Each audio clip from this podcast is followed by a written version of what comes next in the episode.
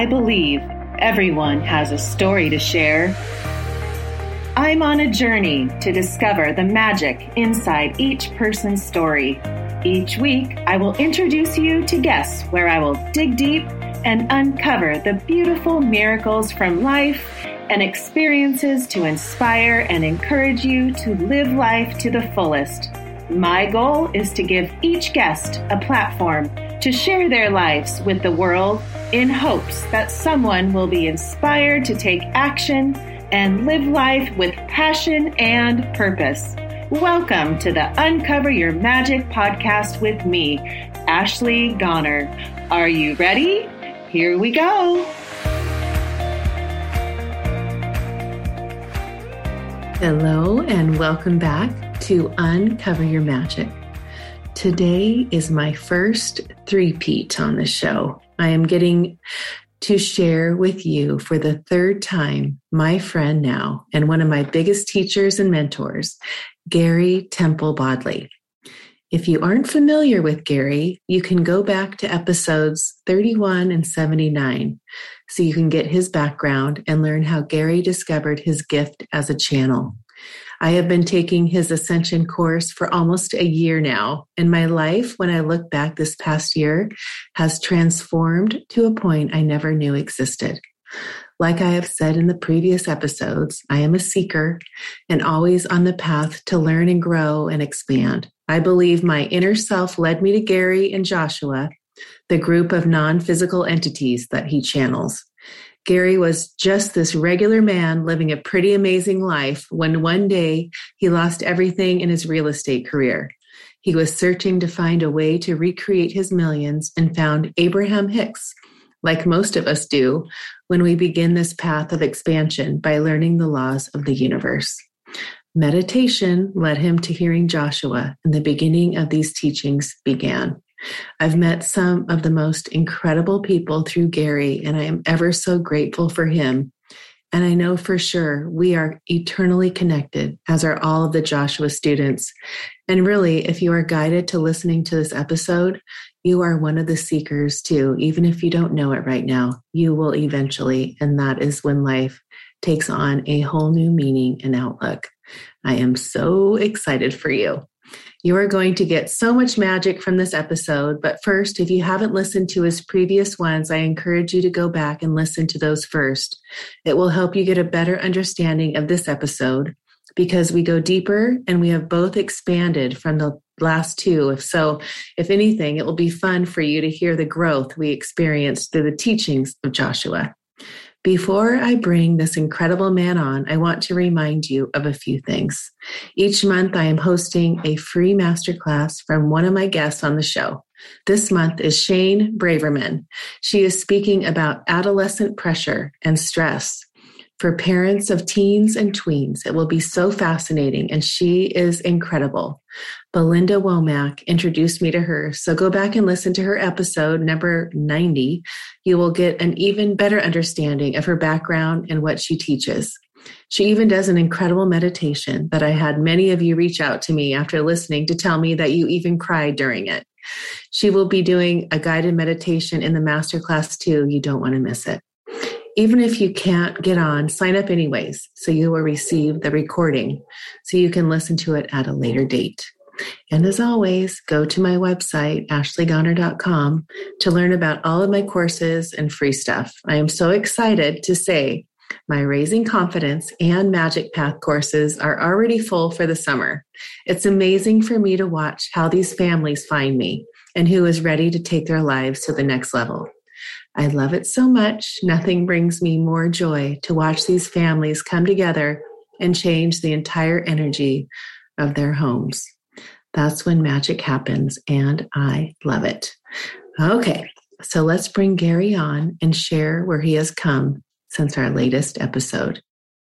So please welcome Gary Bodley to the show for the third time. Third, Hi. my first three-peat. oh, really? Hi, everyone. I'm sure his voice sounds familiar to most of you, but I he had an inspired thought. And as we know, that when we do have inspired thoughts, we act and we push past the fear. And he wanted to come on and talk about the latest Joshua material, which is something that has, as you all know, has changed my life. And our group just now, we just finished Joshua's call, and he's probably like at a place of we have to like energize Gary, but Gary is Gary today. And he is going to have this amazing conversation about all our new and exciting things we've been opening and discovering in this new life that we're living right now. Well, all that stuff we talked about before, before we started, we should always just record when we I agree. Together. You know, it was so good. right. It's like, and then I feel inauthentic, want to repeat it because it's like, I already know the answer, Gary, but we repeat it because we just said it. Yeah. Well, we were talking about this weirdness that we have about offering our services for money. Right. And it's funny because I was in real estate. And so, you know, when I would take, get a listing mm-hmm. or show a buyer, obviously I'm getting paid. Right. Right.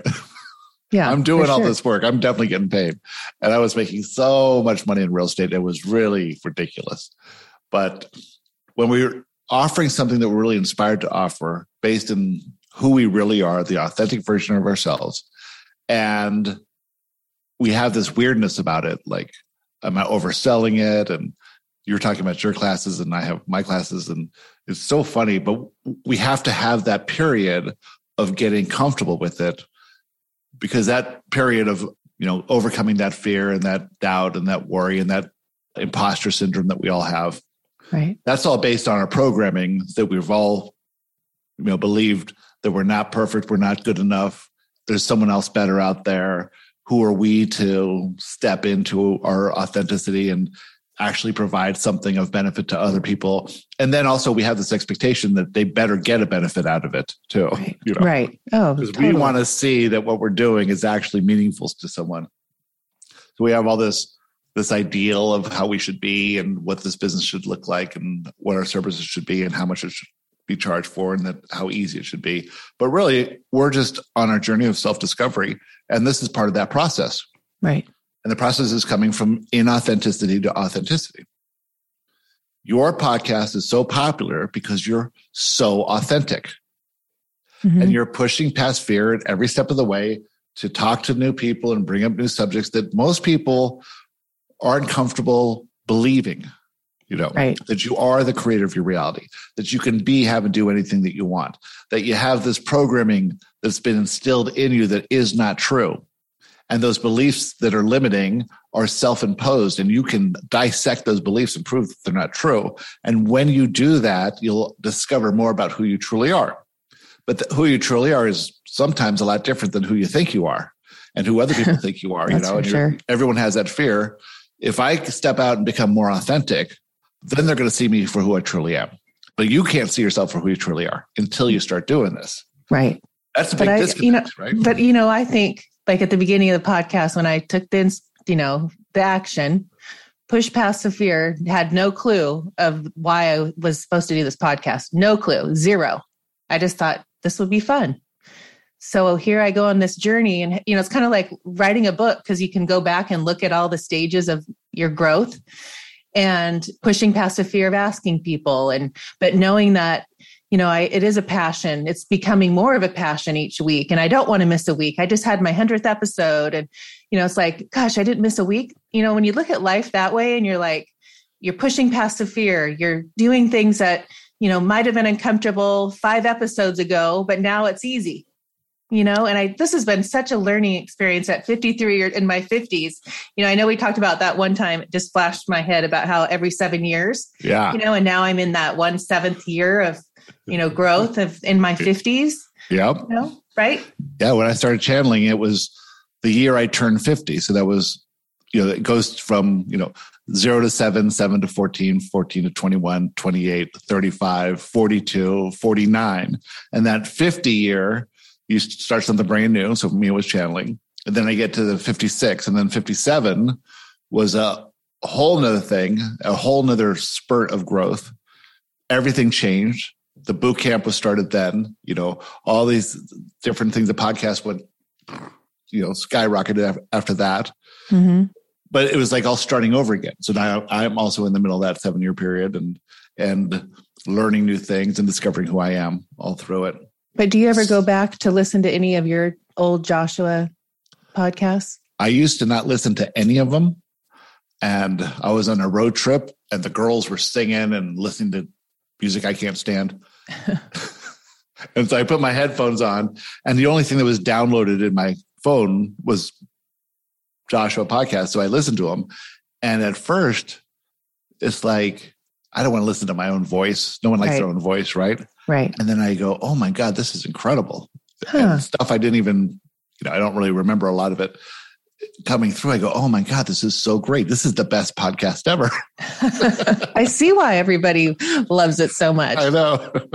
that's, well, that's what I did. I, I, there's not one I haven't listened to, but I can't. It's hard for me to go back. I think it's more, yeah, it's your voice and listening to you. I can listen to it like the week it comes out just to hear the new episode. Mm-hmm. But I think I look at it like, oh my gosh, Ashley, that's where you were at. You know, it's a good thing because I've grown. Yeah. But you just listen to the the questions that I ask, or even now, like, you know, for an example, time. Okay. Like this concept of time, it is now, it doesn't exist. There is no time. In the other question, like, like 20 episodes, I didn't have a clue. You know, yeah. I just, it's so funny. Tell me about your new revelation on, is this new for you when you talk about how time doesn't exist, the way Joshua talks about it? I had this experience that caused me to take a shift in that idea of time. And I had always believed, okay, so I have so much time to be awake and so much time to sleep, and then I'm, you know, eating or going to the gym or getting ready. That takes a lot of time. And so to do my work, I have so many hours and I can't do more than that. I'm I'll get burned out or something. And then Joshua was saying, no, time's an illusion. You can do so much more than you think you can. Mm-hmm. And when you're doing something that you hate, that's when it doesn't work because you're just, it's draining and you're exhausted. Right. When you do something you love, time flies by and you're full of energy. Today I had three calls, the Joshua Live, and now this. I'm as energetic now as at any other time in the day. Mm-hmm. And I could probably do this another three or four hours if I wanted to. When you realize that you have so much time, and you just start agreeing to more things only because you're in alignment and you, and you're passionate about it and it's something you want to do without attachment to the outcome you'll find you have all the energy you need to do it it's right. only when you're battling against what you do when you're resisting it when you think it's not adding up to anything or it's not nothing you like to do and that's an interesting distinction because everyone is where they are and wherever they are is perfect for them. So even if you're in a job that you hate, you only hate it because you think it should be different than it is, or that you should be different than you are. So you're resisting something in there. But the job is actually perfect for you where you are now because it's this perfect mirror of how you're seeing yourself. And so Joshua teaches people that if you can sit there and accept your job as it is, not settle for it, but accept this is the perfect place, the perfect time, these are the perfect people, this is what I should be doing right now and then lean into that and say, okay, since I'm here, I'm going to absolutely make the most of this. I'm going to do more than they're expecting me to do. I'm not going to care about how much I'm getting paid because I'm using that as resistance. I should be paid more. I wish I was paid more. So you're looking at it like a victim. And you say, no, I'm going to lean into this experience and I'm going to see everything is right. And then what happens is you start to get inspiration and things start to change because now you're behaving in a new way in the old reality. Mm-hmm. And this leads to new inspiration, new ideas. People notice things change. And right. then it moves you to where you truly want to be. But by seeing yourself as a victim, like I'm stuck in this job that I hate, and you're resisting all the time, that's when you don't have any energy to do anything. Mm-hmm. Then you come home and you just lay on the couch and you watch TV and try to distract yourself from all these thoughts that are happening, all that resistance, and then you sleep a lot because you're in resistance. You know, right? No, so I'm in the relationships segment right now of the ascension experience. So it's ten months.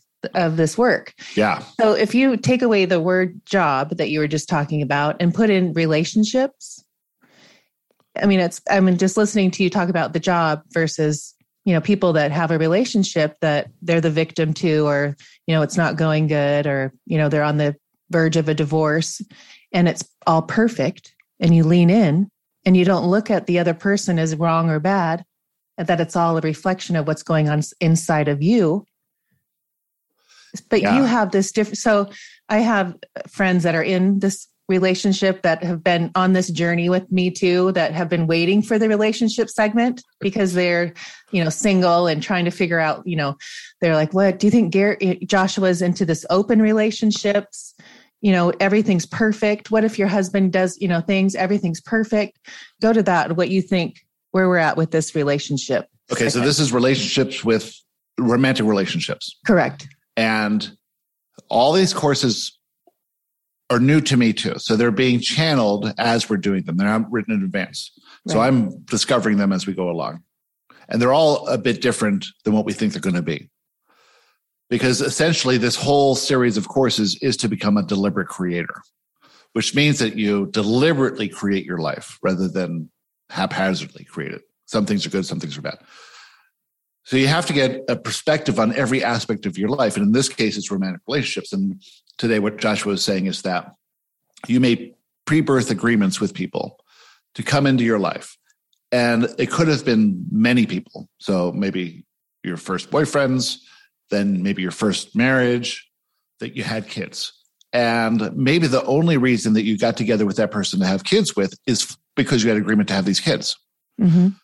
But because our society is programming us to believe that you should stay married forever, the relationship isn't necessary anymore, but you're prolonging it just because society. And then in that is all the, well, if he was just different than he was, then I would be happy. Right. But it all comes down to accepting this flow of your life and not needing to know anything other than how does it feel to me today? If he was different than he was, is just you saying that you're not getting what you need. And so a lot of people are trying to make these square pegs fit into round holes because if he was different, then I would get what I need. But actually, all he's doing is doing whatever this pre birth agreement was and being a reflection to how you're seeing yourself. You're seeing yourself as lacking something that you think that this marriage can is supposed to provide you. We have expectations about marriage and everything.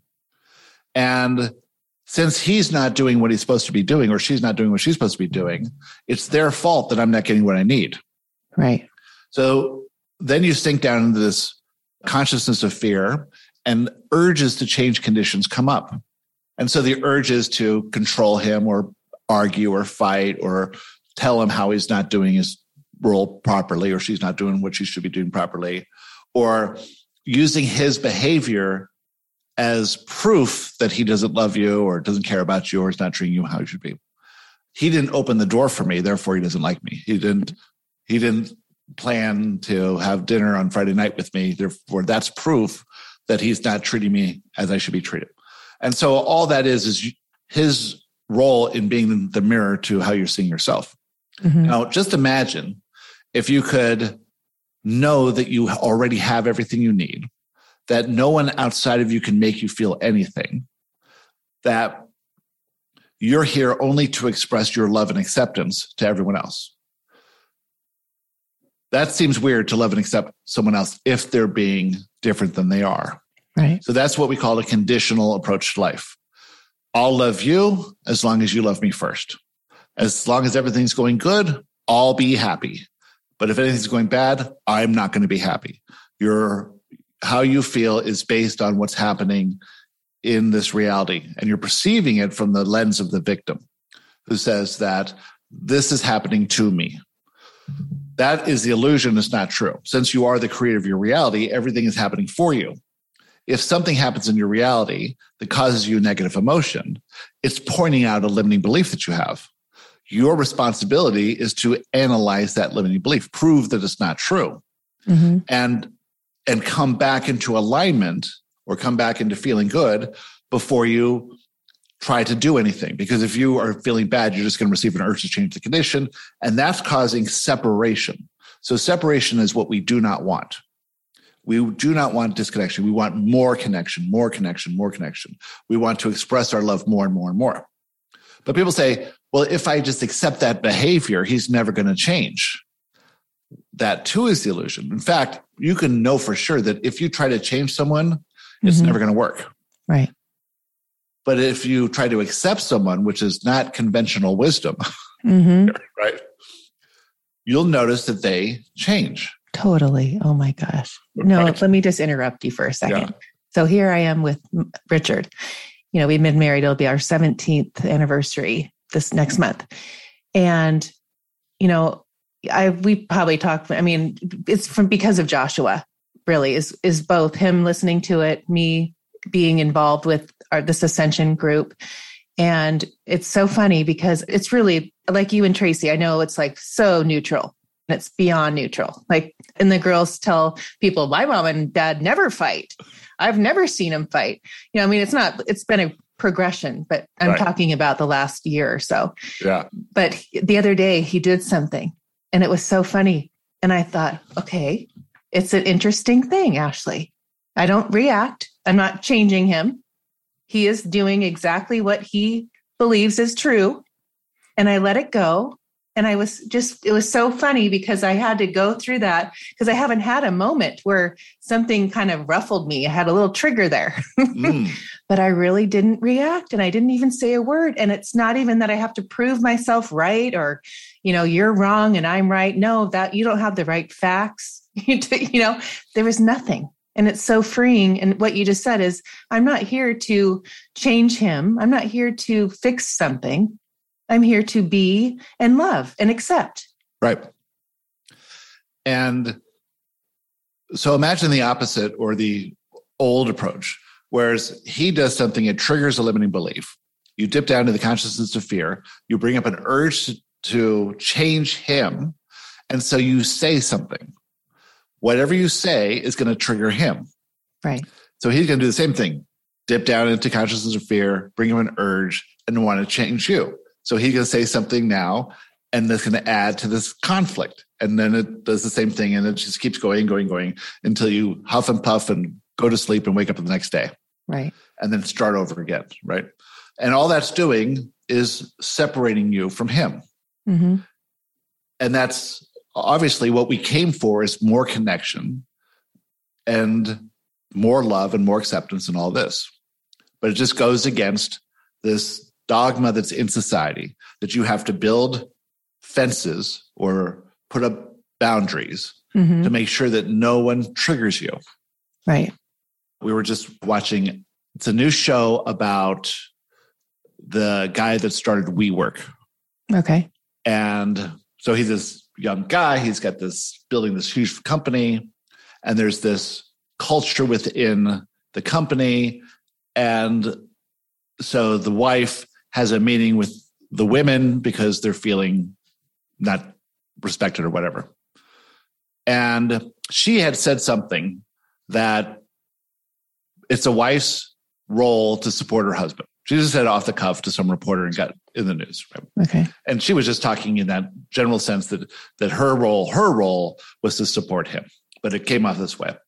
And so all the women are saying that you made me feel bad for saying that. Oh, oh, right? funny. And she's like, it's not, and she's, it's funny because the, the character has this law of attraction sense about her. She's not presenting it so clearly, but she says, it's not up to me not to trigger you.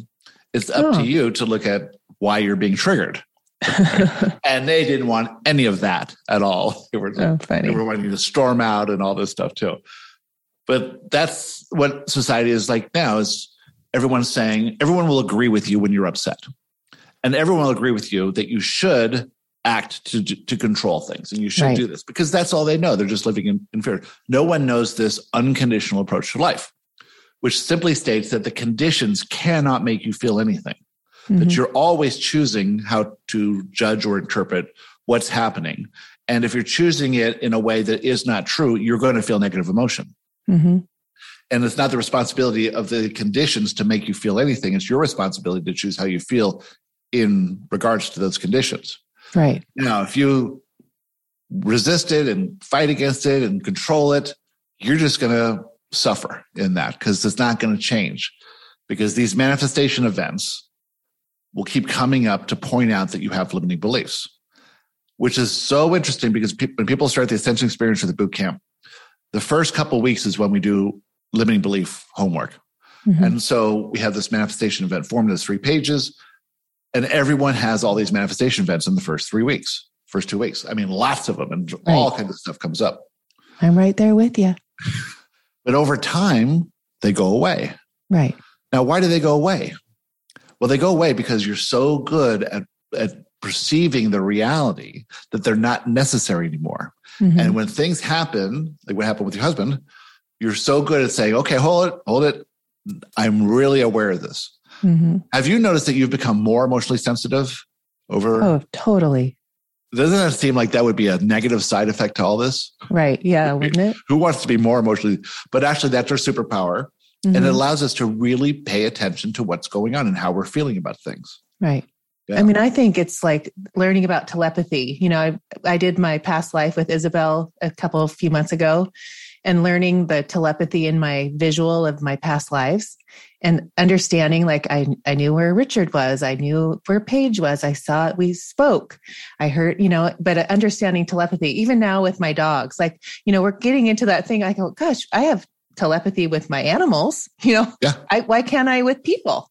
Right. And that's, I just feel like that's where we're shifting into this. I mean, our new fourth, I've been reading The Law of One. Have you ever read that? I think channeled with channel Ra, Ra channels.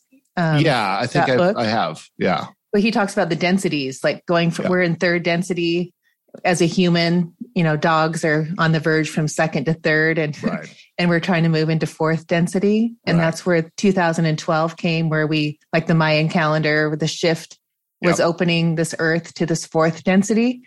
And then he always talks about the social uh, memory complex, which is Joshua. So in that way, the telepathy is this Joshua, like when he's at the end, when you say, when Joshua says, we are Joshua, mm-hmm. you know, I've spoken with this with Jessica, you know, we are all Joshua. We are all part of the social memory complex. And you tell me your take because I feel like we're all connected. When I hear all these people on this call, you know, in this group that we meet every every week a couple few times you know we're all growing at the same we're all you know understanding each other. People ask questions that resonate with each other. We're you know this telepathy. Uh, it's like oh she, you know that someone's going to ask a question that every like pretty much all of us are wanting to know. Like yeah. today's call was that way for me. I mean they're always that way but i was like whoa. But go go there with that with your thoughts on that. Okay so we'll talk about telepathy and then and then 4d 5d whatever it is. So I had an experience where friends of ours were at a bar and it's tons of people there and she's pregnant, but they don't know the gender. And so they're talking about that. And all of a sudden, my whole vision is all pink. Just, oh, wow. I said, it's a girl, right? And of course, it was a girl. And that's where we're going with this telepathy. Yes. A lot of times, Tracy and I we know exactly what we're thinking mm-hmm. and we and we just that. had this thing get out of my head you know right it's natural words aren't natural because i can say these words but i have to choose certain words and every word means something different to a different person right and so we're all interpreting these words from our filter of beliefs but telepathy is when i'm getting these thoughts from joshua which is telepathy it is very clear hmm. i might have to stumble around for the right word, but I know exactly what they're saying. In fact, they could, when I talk to them on my own, these bursts of conversation are two minutes long and it's full. You know, it's like mm. an hour long conversation. I just get the whole thing right away. Like when you're but, writing the emails, uh, uh, when when do you when do I'm writing that? the emails, that's me channeling them through the, the keyboard. So I have to pick out the right word. I get the information, but I have to translate it into words. But when it's just me on the back porch looking at the sunset and they're communicating with me, I get the entire conversation in just a couple minutes, maybe 30 seconds, you know, because I don't it. have to filter it. I don't have to use words. I just have thought. Ah, okay. So thought is so much more powerful than the words because you'll have, I have to choose the words and you have to interpret the words. Then it gets into your thought. But if I can just communicate my thought directly to you, mm-hmm And everyone thinks, well, that's mind reading. What if they go in there and get some secrets out? I don't want that to happen. That's not, it's just, just like communication, just like verbal communication, but you're doing it with thought. So you're directing what you want them to know and they're directing back to you.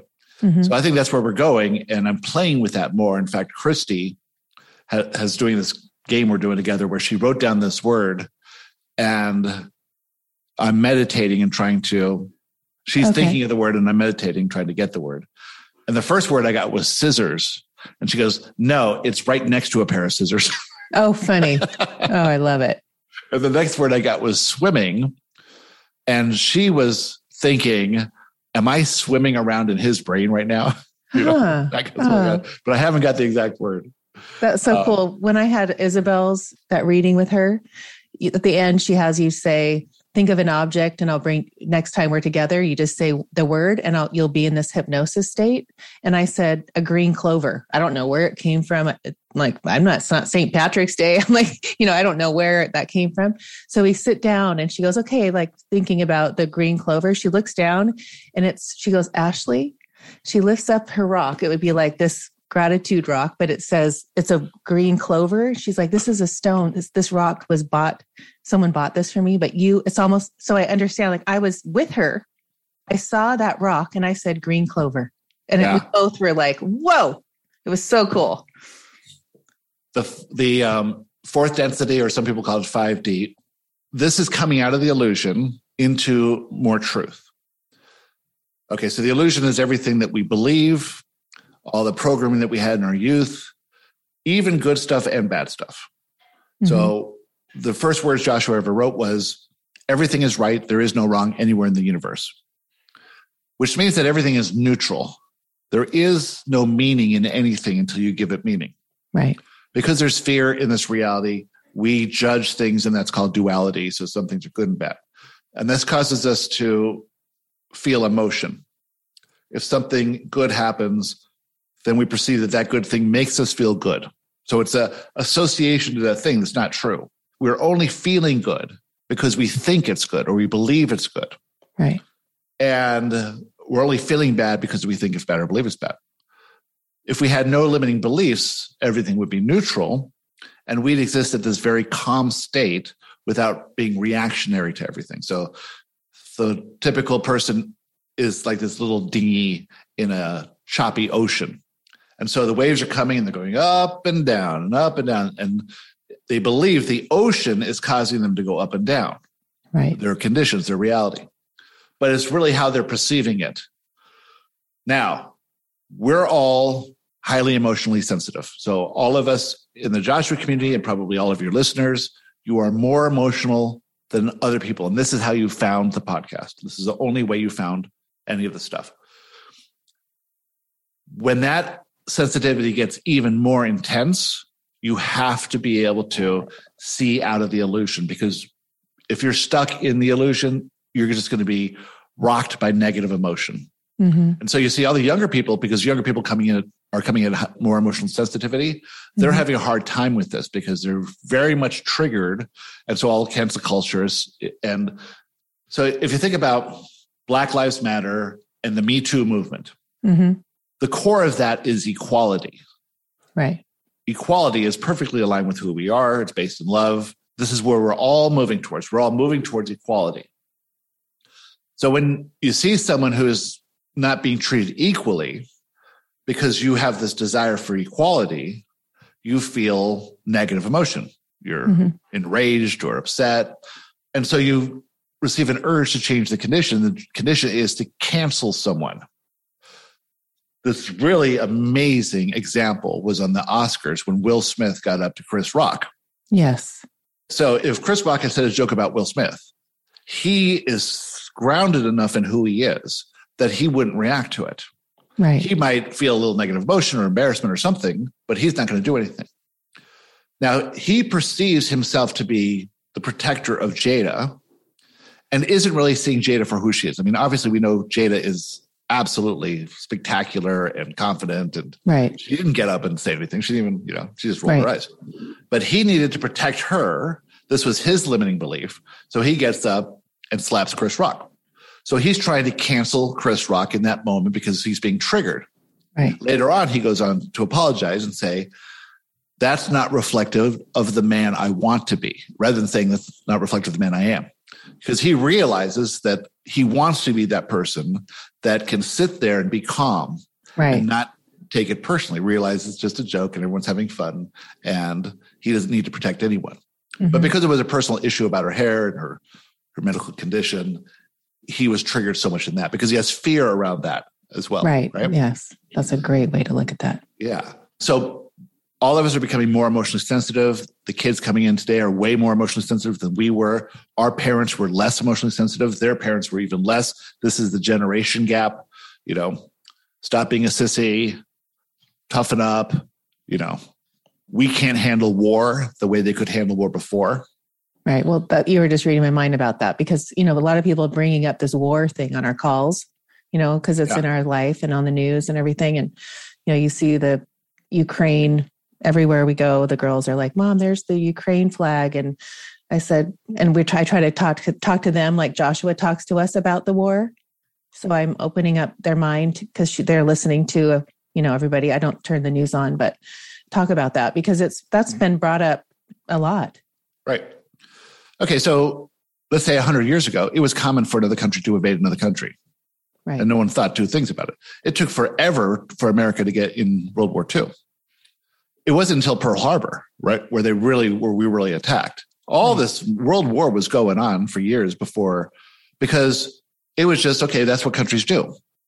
Fast forward now, it's not acceptable. Right. Everyone is lining up. Everyone is unifying this mentality that you know maybe, maybe the oligarchy and the at the top of the Russian government mentality that we're this great country and we can go willy nilly and invade other countries and they should just lay down for us because we're so great and that our forces are so superior. Well, that's an ancient belief system. Mm. Now it's like we're all on this planet together. You can have your own opinions if you want to, and own your, but we're not going to limit freedom because freedom is what's happening here, you know, and equality. And so this happens. The U- Ukrainian population, Josh was talking about this, that 100 years ago, the average Ukrainian wouldn't really care if they were in Ukraine or Russia because it was basically the same sort of system. Right. They didn't have any opportunity, they didn't have any freedom, it doesn't matter. Okay, suddenly Ukraine has a period of freedom that most of the young population grew up with. This is all they know. And they know that they don't want to go into communism. They don't want to lose that freedom. So right. they're going to fight to the bitter end to save that freedom. The war in Afghanistan was a bit different because it was a religious thing, you know. And so they were fighting for their religion. Their belief system was based on that religion and seeing that the West was the was the lesser because they're not in that religion. So they, they had this religious fight. So that was more of a fight based in fear. In this one, this willingness to defend your freedom. And and then on the other side, the Russian troops who are trying to do something they don't believe in, right? You can see that the those who are fighting for something they believe in, the truth, are so much more effective because mm. they're based in love. Right. And the ones that are based in fear are just having a hard time of it. But there's this pocket of resistance that has to bubble up because generally the Russian people themselves have a history where Russia is this wonderful, great country, but they can now see how the rest of the world's living. Mm-hmm. So if if their standard of living is up to par with the rest of the world, then they'll go ahead with and whatever the government's saying is not optimal, but at least that they have a decent standard of living and all this stuff. Suddenly that's been cut off. Right. And now they have this opportunity themselves. Are they going to push past their fear and maybe make some kind of change? But um, you can imagine that kind of fear is intense when you can just be sent off to a labor camp for the rest of your life. But but that whole consciousness now of freedom is showing up as an example for everyone. We're going to support the people who are fighting for freedom. The people who are fighting for freedom are incredibly doing well, or the small little force that they have is competing pretty well against this massive force. Mm-hmm. And with all the sanctions, the typical Russian person is going to have to rethink their idea. So all of this is causing a massive change in beliefs in that area. I don't know about you, but in my podcast, you can tell where everyone is listening. Yeah. I so can. America is 70%. percent mm-hmm. Then it's Canada, mm-hmm. UK, yeah, Australia. Yeah. Then it's the uh, you know Norway and Sweden and that sort of thing, and then it's France, which mm-hmm. is a lot, which is crazy because it's they don't speak English, so there's a lot of French, but there's almost none in Italy and almost none in You're Eastern right. Europe, huh, and none true. in Russia. Right? There is a bunch in the uh, Emirates and Saudi Arabia and things like that, which is interesting. And there's a lot in South, in South America, but it's but that Eastern European bloc has a different mental mm-hmm. construct, right. and that's changing because they have access to the internet and they're seeing how other people live.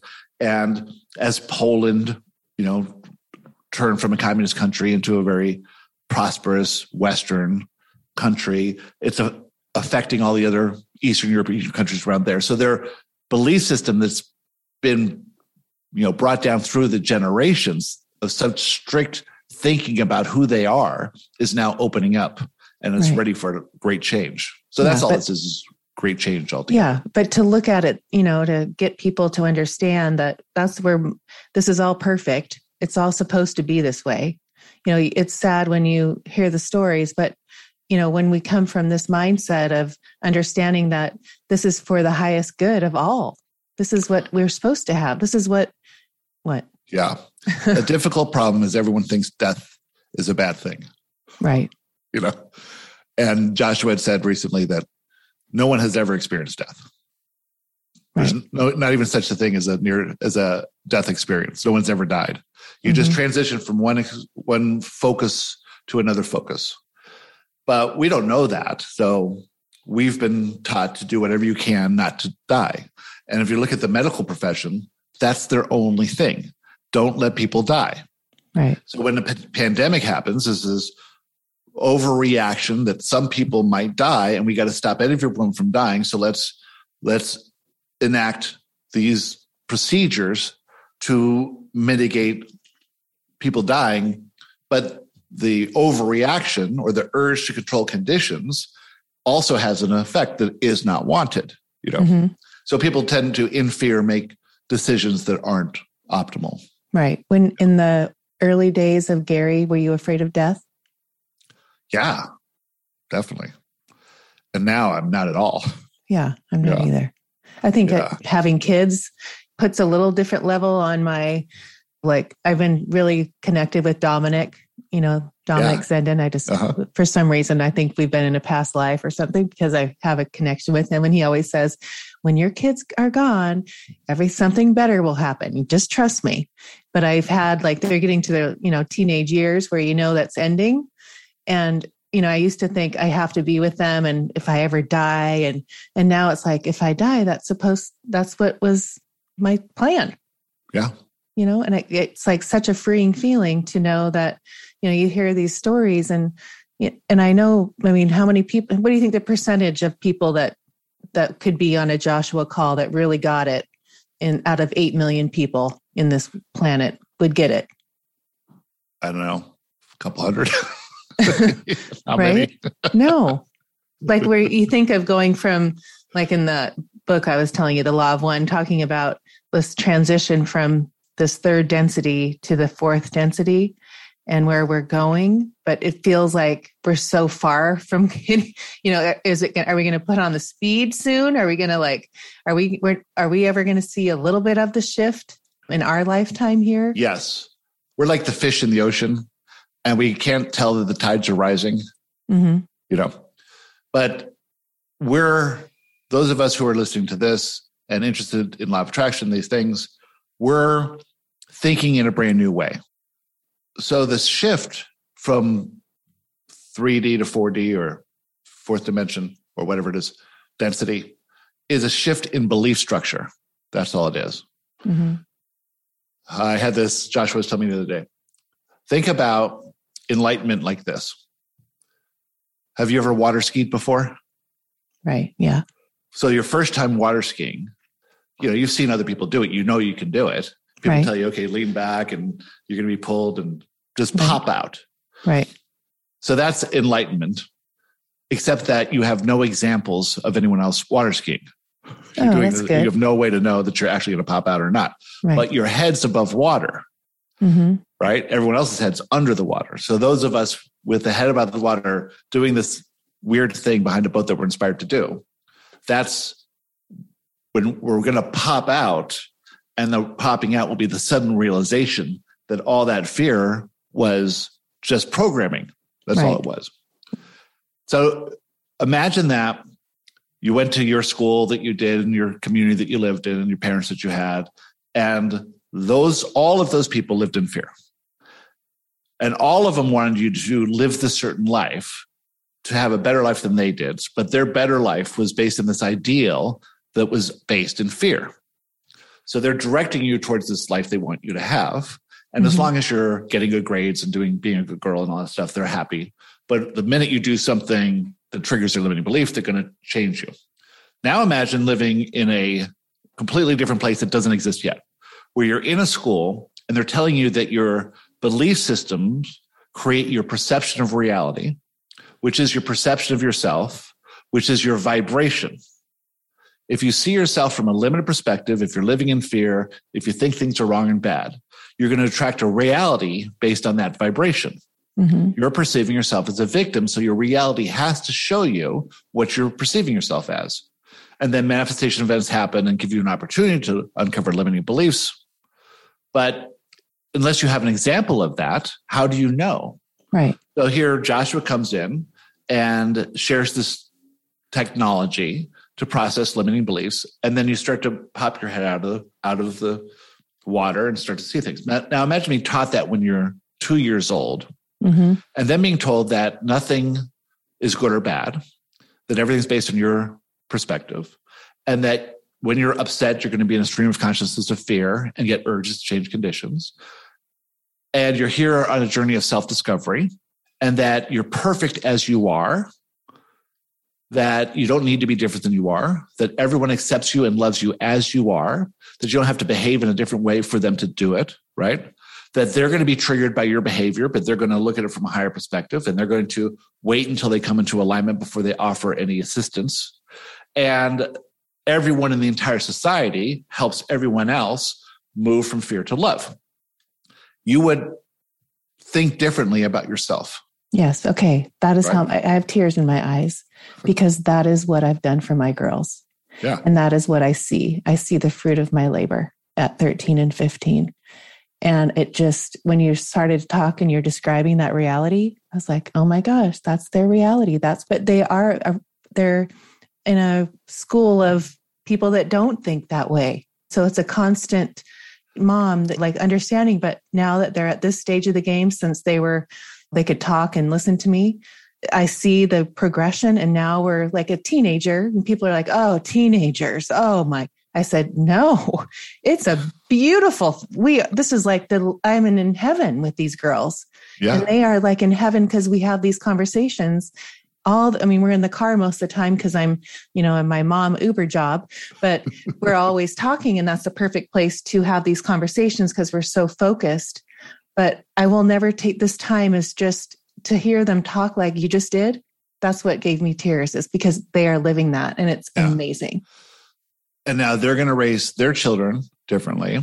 Yes. So if you think about all the beliefs of your family from 500 years ago up to this point where you changed it hmm consciously, and you had to do it by trusting that there was another way, but also going out on a limb.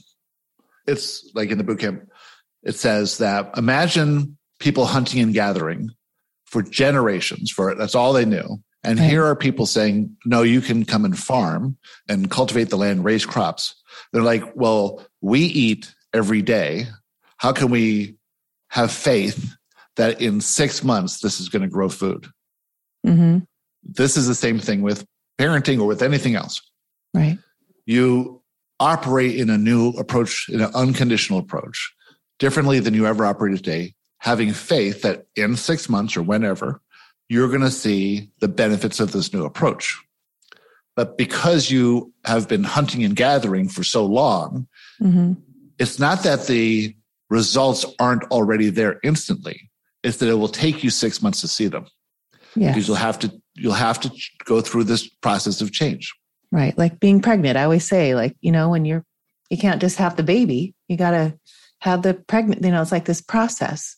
Yeah. But, you know, I look at how, when I look at from the higher perspective of my life and look at, you know, how I was raised and our, you know, soul contract with my parents, thinking, okay, this is what we're going to do. You're going to learn this. You're going to have missed all of this in your life. But when you get to in your late 30s and you finally are ready to have children, all those things that you were missing is now you want that. It's just like it was, I'm going to make this happen because I know what I needed and I didn't have it at all.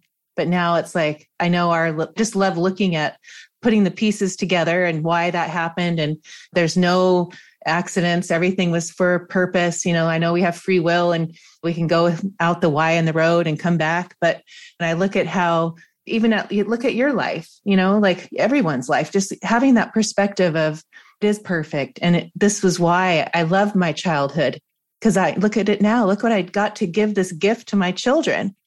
Yeah. You know, and that they came in to teach me. I mean, they're my biggest teachers, but like these children that come into your life and you can empower them to change your DNA or whatever. I don't know if yeah. that's what you call it. I think but. it's your DNA. Yeah.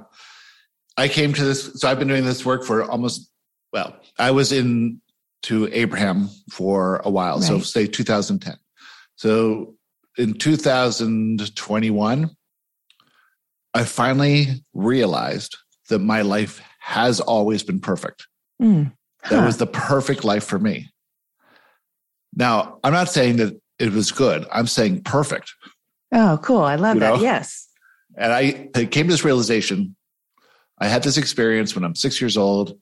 My mom walks us to the grocery store like we normally do. I'm six, maybe five.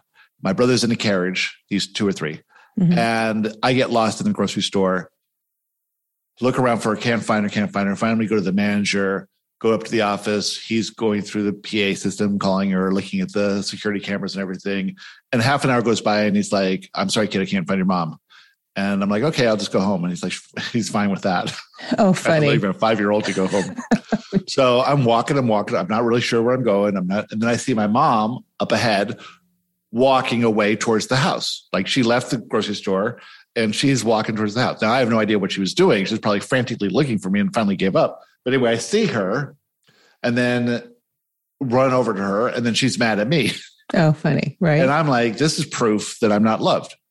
Now, I carried this with me my whole life until a year ago, right? Wow. This is proof I'm not loved. And what happened is six years later, my parents would get divorced and she would leave. Without that experience, I would have been devastated had she left. But actually, uh. I was relieved that she left, right? And when she left, I had all this freedom and I had this incredible childhood. My dad was dating at night, so I had amazing freedom. I could do anything, live oh, in San funny. It was fantastic. And then that led to all this other stuff that I was interested in and being confident. And, and it was really for, I, it had to be that way. Right. And that event had to happen for me to be okay with her leaving.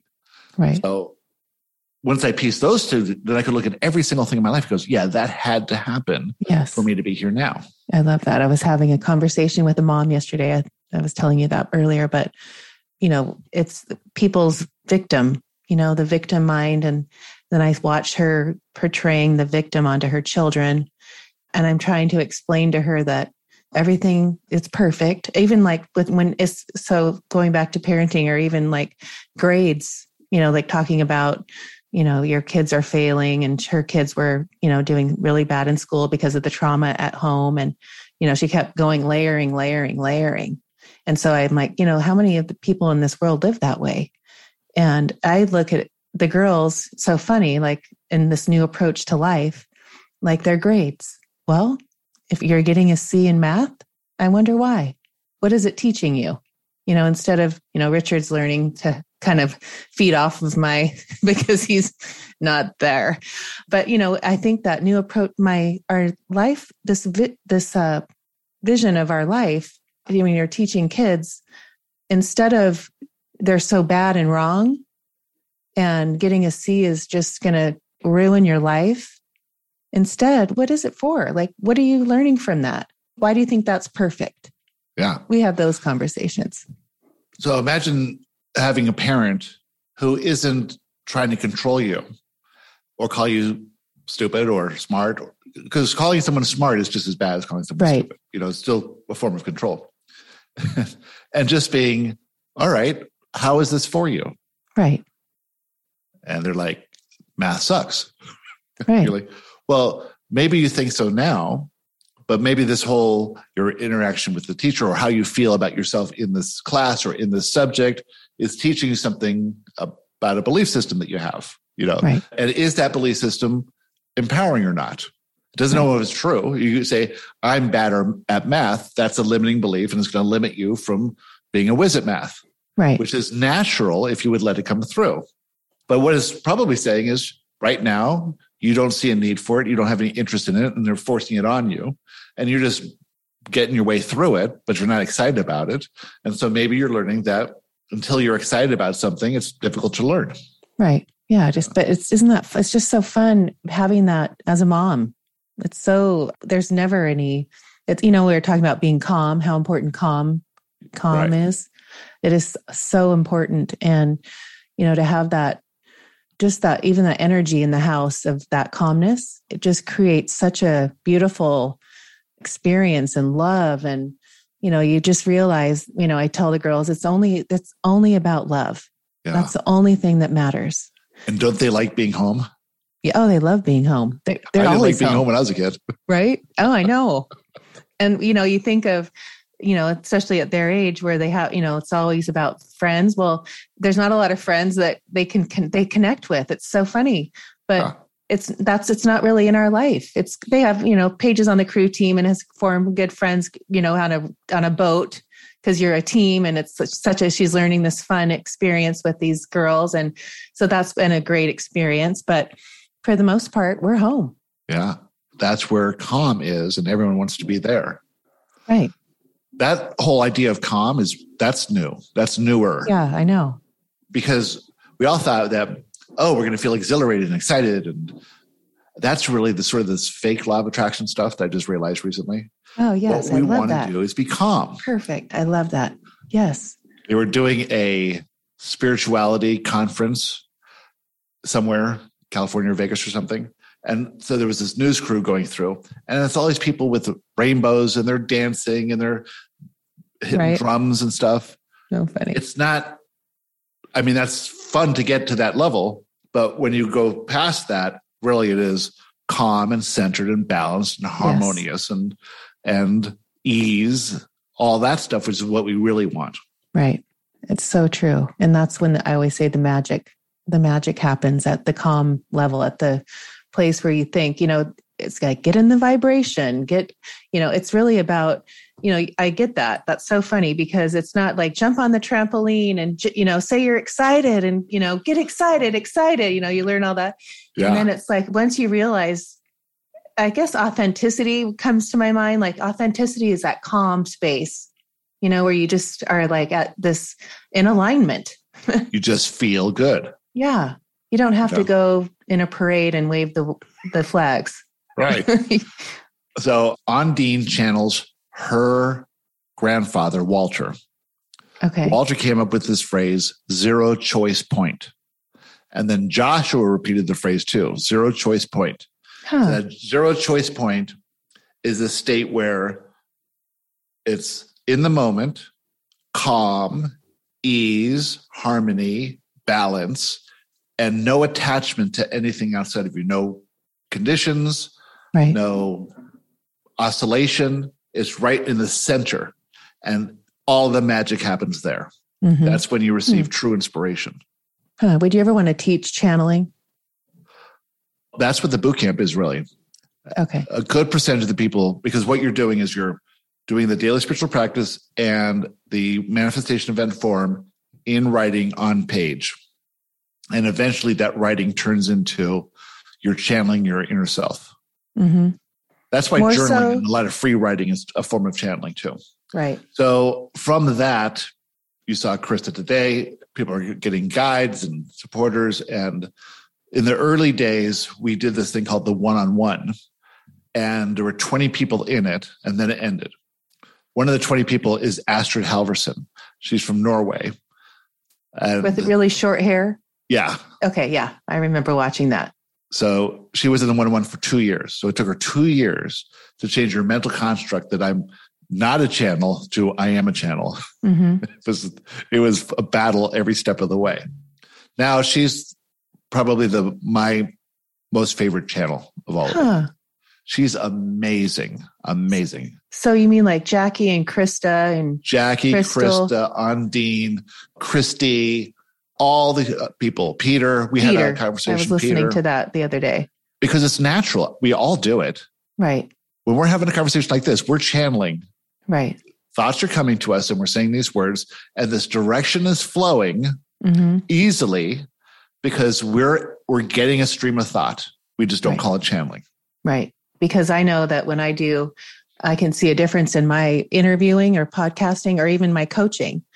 There's no plan. I just know that it's just coming through me and even in my writing. And I didn't know that about the boot camp because I was in the, I'm been in the ascension experience. You don't, I mean, I do all the writings, but Yeah, you feel like thing. the boot camp is more intense. Nope, it's the same. The ascension experience is more intense. Okay. Most people. So we did this thing where the boot camp went for so long, and then the ascension experience came. Right. So a lot of people who went in the ascension experience were previous boot camp people. Right. So I wasn't sure, but you're in the very first group of the ascension. You've gone all the way through here. Yes. So I was never sure what it was going to be like, what was going to happen. But the ascension experience, because of the plots, is more intense because there's something to do almost every day. Right. Yeah. I mean, I've, it's like a, if I could explain to anybody, like the way you explain it, even at the beginning, to tell the people that don't know anything about it, like if you could, you know, talk to anybody that's gone through it, it's just their life has changed in a complete 360. You don't even realize, but I always look at a channel being trying to learn it. But I see, like, I can see little bits of my, it's growing, it's expanding, I can read things in people. Like when I'm talking to people, I, I know exactly what they're thinking. And it's kind of fun to be like in my Pilates class before I came here. I was sitting there. I I just kind of observe now. And now I'm even looking for auras. you know, Yeah. Dominic's trying to teach me how to look for the auras. And it's just a different life. And I, you know, I just owe it to my, my soul guided me to listen to Joshua and lead me to on this journey. You know, I, ta- I was talking to some people yesterday that are in this class that I've attracted through my podcast and are thanking me and saying my relationships with my family are different. I don't have triggers. We don't have fights anymore. Or if we do, or they want to, I can't. The way I look at the war is different. The way my relationship with my husband is different. You know, it's like that's a common theme. I hear friends say, Gosh, Ashley, you got cousin Kim started in it. Now at our family, she's not even the same person. It's just so thank you. you know, you just don't know how you touch people when you start listening to their lives changing from this work. Yeah. It's interesting because I was talking to someone earlier today about the boot camp and the ascension spirits. And I I said if you could remove all stress, have deeper connections with all your relationships, have better health, feel better, and open yourself up to more abundance and freedom. Would you believe that's possible Mm-hmm. by doing a series of courses? And she's like, no, that's not possible. She did. And I said, but what if it was? You know, what if that was possible? And it's like, wouldn't you be curious to do it? And it's like, yeah, of course you would, you know, because that's all there is stress and your own limitations around how you're perceiving your relationships, your health, your finances, your freedom, all that Right. stuff. So when this first book was written, did you read this yet? Yes. The audiobook is coming out with Jackie doing the audiobook. Oh, that's good. fun. She's amazing. Oh, good. So anyway, the book's called A Perception of Reality. and I'm, you know, into law of attraction at the time, but when it's coming through, it's sort of gibberish. I'm just getting new to this channeling thing. But I'm looking at this cover and I'm like going, I hope you're not going to tell us that the key to all of this is how you choose to perceive your reality. Oh, I want actual change. Right. You know, I want to change these conditions to feel better. And they're like, just keep going, just keep oh, going. You'll it. see. It'll come to you at some point. You'll see.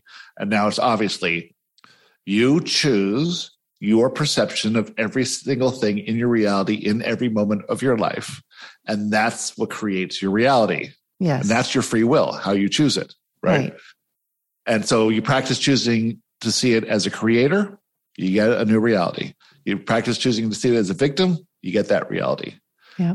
You know, I think of to perceive it. It's the the Rashna with the raccoons in the yard and you know, the or the the weeds. Yep. The perception, like look at the weeds, love the weeds. It's how you look at them, and then all of a sudden they're gone. Just so they're like, gone. yeah. But it's because, like the perception. Yeah. Another thing was um, Stephen had this peach trees in his backyard, mm-hmm. and the deer would come and eat them, and he was so mad at the deer. Right. Oh, funny. So Josh was saying, well, look at the beauty of, of, the deer. Do you really would you really trade that for some paired peaches? You can always go down and buy peaches, you know. But right. they're my peaches. Josh was like, are they really your peaches? Do you really own anything? You know, but here you get these beautiful animals coming to be in your backyard. But instead he puts up a fence. So now his view is offense rather than oh, nature, which was behind it before. Oh, this is the things we do, which we don't even understand why we're doing them. Right. Yeah.